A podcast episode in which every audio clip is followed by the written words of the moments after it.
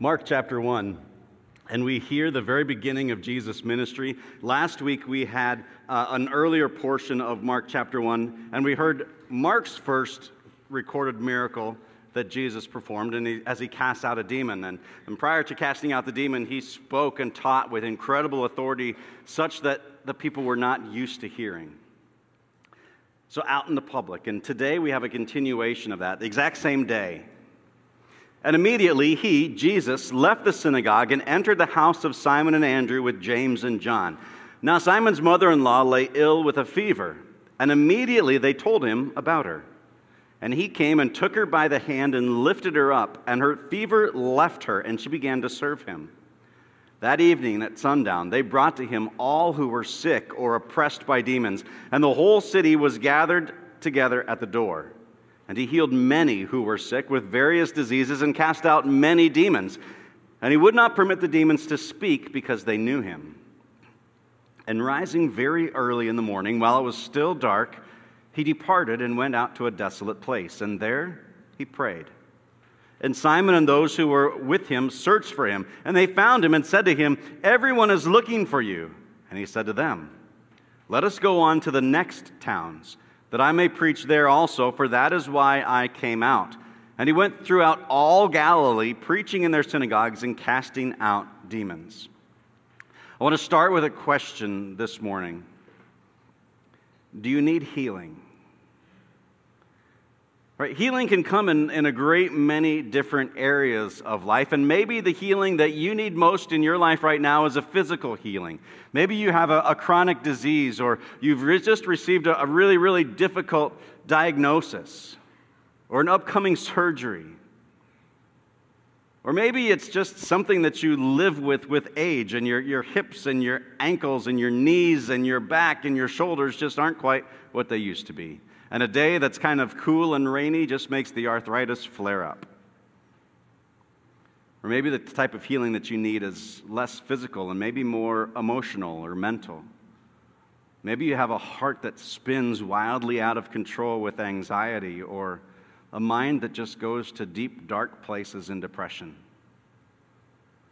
Or perhaps physical or emotional mental is not your thing. Maybe, maybe the healing that you need most today is spiritual that you wrestle and hang on to guilt, that you store up grudges against others.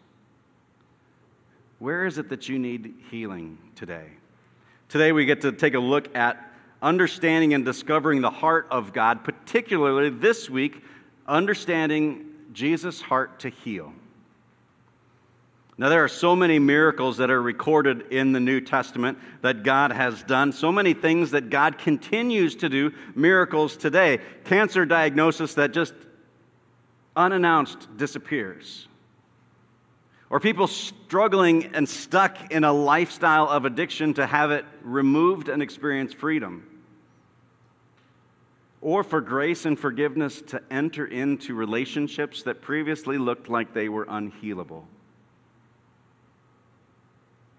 Today we get to take a closer look at a miracle of healing.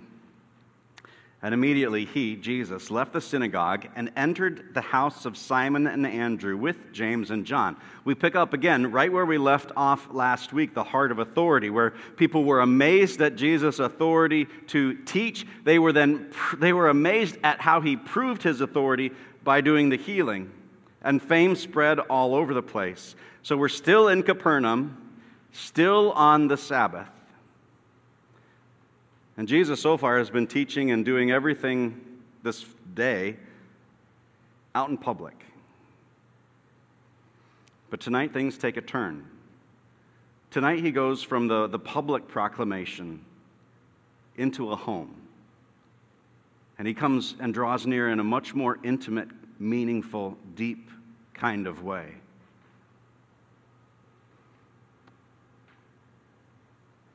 Now, Simon, Simon's mother in law, lay ill with a fever, and immediately they told him about her.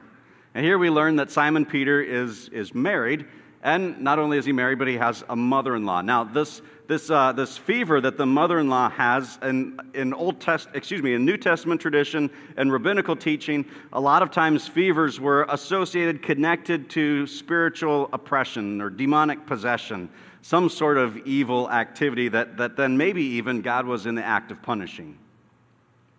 Now, punishing and mother in law sometimes goes together.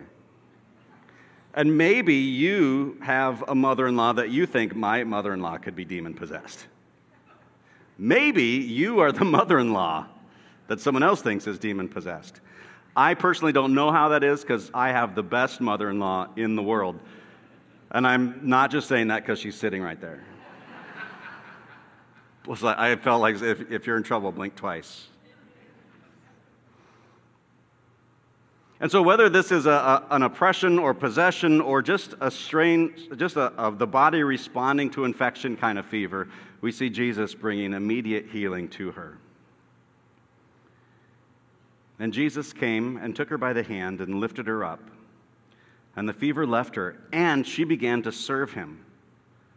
So Jesus lifts her by the hand. Now, Jesus doesn't have a cookie cutter, one size fits all method for, for bringing miracles of healing to people. He does it in so many different kinds of ways, right? Here he reaches down and he, he physically lifts her up, and in that act of lifting her up, she is healed. Sometimes Jesus simply lays a hand on someone. Sometimes Jesus speaks the word. Sometimes somebody just hangs on to Jesus' robe. Sometimes Jesus touches him or he spits in the ground and he makes mud with the dust and the saliva and puts that on a blind person's eyes and now they can see. There's so many different ways that Jesus brings healing, which I love because that means he always matches it to what we need. He comes to you just the way that you need him to. He does miracles in, his, in your life just the way that you need him to, not the same as everybody else. He individualizes his healing. And then the result of this healing is immediately Peter's mother in law begins to serve them. Now, if Jesus loves to heal, then why doesn't he do it more? Right now, the enemy likes to throw out all kinds of lies into your ears and into your hearts. And, and here's some examples. Is Jesus even paying attention? Maybe that's why he hasn't answered your prayer for a healing. Or maybe he's paying attention, but let's, let's, let's face it, he has favorites. And if he hasn't healed you, that means he likes somebody else way more than you. Or here's my favorite maybe your faith just isn't strong enough for Jesus to heal you. Now, these are all lies from the enemy right? Because that, that's not how Jesus decides whether or not to heal somebody. The truth is that there is always something bigger at play. There is always a deeper meaning for what Jesus chooses to do and, and who and where and how he chooses to do a miracle of healing. All right. It's important to remember that not everybody in Capernaum was healed that day. Right? At sundown, the whole town gathered for healing. So we have this day was the, was the Sabbath day. So as soon as sundown happens, the Sabbath day is over, and the people can leave their house and start to mill around town and go about their regular work. A part of that regular work today is they all gathered, the whole town gathered around Simon Peter's front door. About 1,500 people gathered together around Simon Peter's front door because they want to have an exchange with Jesus. They want to connect with him. They want to hear his teaching more. They want to see him do amazing things. And so they bring and present all kinds of problems and sicknesses and ailments and demonic influences. And Jesus does amazing things with them. And it says many were healed. It doesn't say all, it says many. And I can imagine at the end of that day, Jesus is just worn out. He's exhausted because, yes, he is 100% God, but he's also 100% man. And as a part of being 100% man, he gets weary and tired and exhausted from work and ministry and connecting with people. And so he crashes and he doesn't do what I would be tempted to do in the early morning, would just be to sleep in. I'm like, it was a long day yesterday. Let's just rest. But Jesus knows that sleep does not always equal rest, that time spent with the Father always equals Sabbath, deep soul rest. So he wakes up very early in the morning before it is the sun up. And while it was still dark, he goes out to the wilderness to pray, to connect with the Father.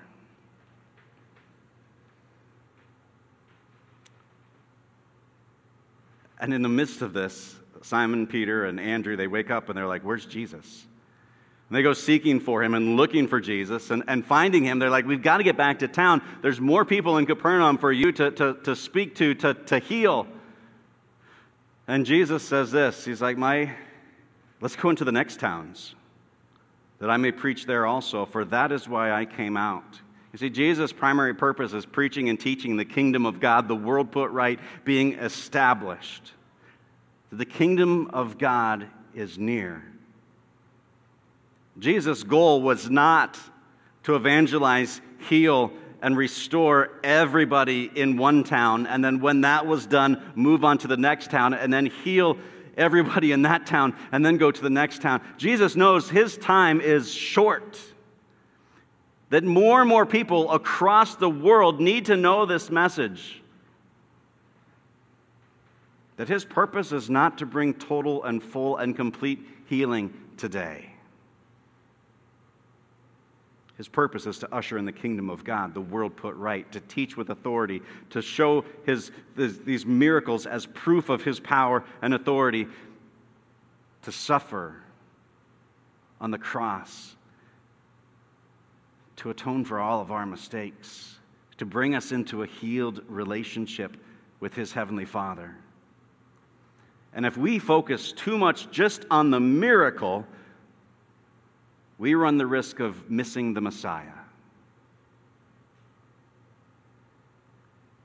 You know, some of the greatest work that God accomplishes in our lives are a result of Him saying no or not yet to our prayers, to our requests for healing.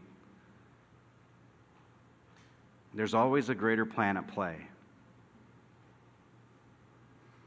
Now, sometimes, Sometimes his greatest work is to, is to prompt some kind of action on our part. Several years ago, I had an opportunity to re engage with my birth father, whom I was estranged from for 30 years. And in my mind, my dad was, my birth dad was just, he was just an evil, evil person. A broken alcoholic, one failed marriage after another, just a, horrible monster. And then I found out that God had diagnosed him with ALS and was just given a handful of years to live. So even though I didn't like him, there's still that prayer God, bring some healing to him. That doesn't really happen with ALS very often. It's pretty quick downward spiral. And I had a chance then, prompted by this urgency, to reach out to him to see if God might work a miracle in our lives and, and restore my relationship with Him. And God said no to answering my prayer for him to be healed physically. Because I think if he did that, he knew there would no longer be an urgency for us to connect.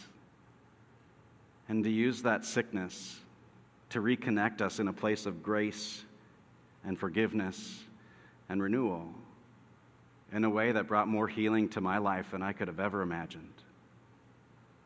Sometimes God says no to a physical healing because He has a bigger plan in play.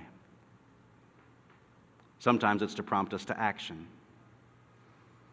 Other times it's to, instead of just prompting us to action, instead, He likes to bring us to a place of a powerful witness. Because consider this if, if your life is just going smoothly, like everything is falling into place, all of your ducks are in a row, everybody else you know's ducks are in your row, you've just got like everything going perfectly, everything is easy, and you tell somebody about Jesus, it's like, well, that's good, that's okay, that's good, that's good. But when you're in the midst of a horrible storm in life, and your suffering is obvious, but so is your rejoicing, that speaks volumes. And when you rejoice in the Lord and you share your faith in the midst of your deepest, darkest struggles, people take notice. People dying in hospice who speak words of joy and hope in Christ. CNAs and nurses and doctors, they hear that. And they marvel. And they want it. Sometimes God says no to a powerful prayer of healing because He has a bigger plan in play for you to share a powerful message of hope. And sometimes God says no to a prayer requesting healing because He longs for you to enter into a prayerful relationship with Him, to bond closer to Him. Jesus, in the midst of this, in the midst of all of the ministry, took time to take to leave early in the morning to go out and pray. And early morning prayers, those are, those are special prayers. That's an intimate, quiet time of the day. And while it was still dark, sometimes when it's darkest life that we have, sometimes those are the best times to go to God in prayer, to be drawn near to Him and connect. And sometimes prayer is so easy for us to just kind of let it turn into a Dear Santa letter where we're asking, Jesus, I need this. Please make this happen. Please heal this person. Please do that. And what we do is we do what Simon, Peter, and Andrew did in this text. After they woke up and they couldn't see Jesus, what did they do? They went out and they sought him. They sought him. They seeked after him and they pursued him. And here's the problem with that, because that doesn't sound like a bad thing. But every time somebody seeks Jesus or God in Scripture, it actually is not the best. Because what they're doing is they're trying to manipulate God into doing what they need and what they want and what they will. And let's let our time in prayer be more than just a Dear Santa letter, just giving God our spiritual wish list. And the disciples were amazed at how well Jesus prayed and how important prayer was to, to Jesus in connecting with the Father as a lifeline to ministry. And if it's important to Jesus, it should be so much more important to us. And they said, Jesus, how, how do we do this? How do we have access to this? What do we, what do we say? And Jesus gave them the Lord's Prayer, which we'll, we'll, we'll speak together in just a little while before we re- receive the Lord's Supper. And I love the Lord's Prayer because it includes so many different things than just a wish list. It's prayers of gratitude, prayers of, of praise and wonder and awe, prayers of acknowledging who God is and what He does, and, and a love for Him, not just for what He does, but for who He is. To not miss the Messiah because we're longing for the miracle. Prayer enables us to draw near to the Messiah, to connect with Him, to share our heart, to listen and wait for Him. You know, as we work diligently in the kingdom of God here at St. Luke's, it's important that we have amazing volunteers to, to band together and lead this place in powerful ministry. And the men and women who serve on the board of directors, it is good for them to have good business minds, to be savvy with all the technicalities of how to run things. But even more important than that is to have men and women who first prioritize their relationship with God, who seek to spend more and more time in prayer, more and more time in God's Word. And the same is true with our elders. Before our elders can be effective leaders in ministry in this place, first and foremost comes your relationship with God, your time in prayer, your lifeline in relationship with Him. Give me dads and husbands who are more concerned with their relationship with God than they are with their relationship with their families and you'll show me men who are truly leading their homes. Show me women who have this passionate desire to share compassion and love and support. But understand that they only receive that because they first go to God in prayer. Give me young men and women, boys and girls, who understand that their role is to honor their mother and father, but first and foremost, to follow their mother and father's example in, in connecting and engaging in God in prayer.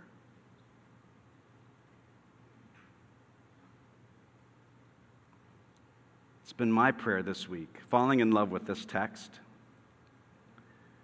that you would take some time early in the morning and go away. Whoever that is for you to be away, it might just be the next door, it might just be outside, and take some time to pray. And not just to ask God for stuff but to engage with Him in a meaningful conversation and let Him draw near to you. You don't need to go seek God, you just need to turn back to Him. God is already pursuing you. He desires to talk with you, and as soon as you as soon as you start that prayer, he is there. His ear is listening intently.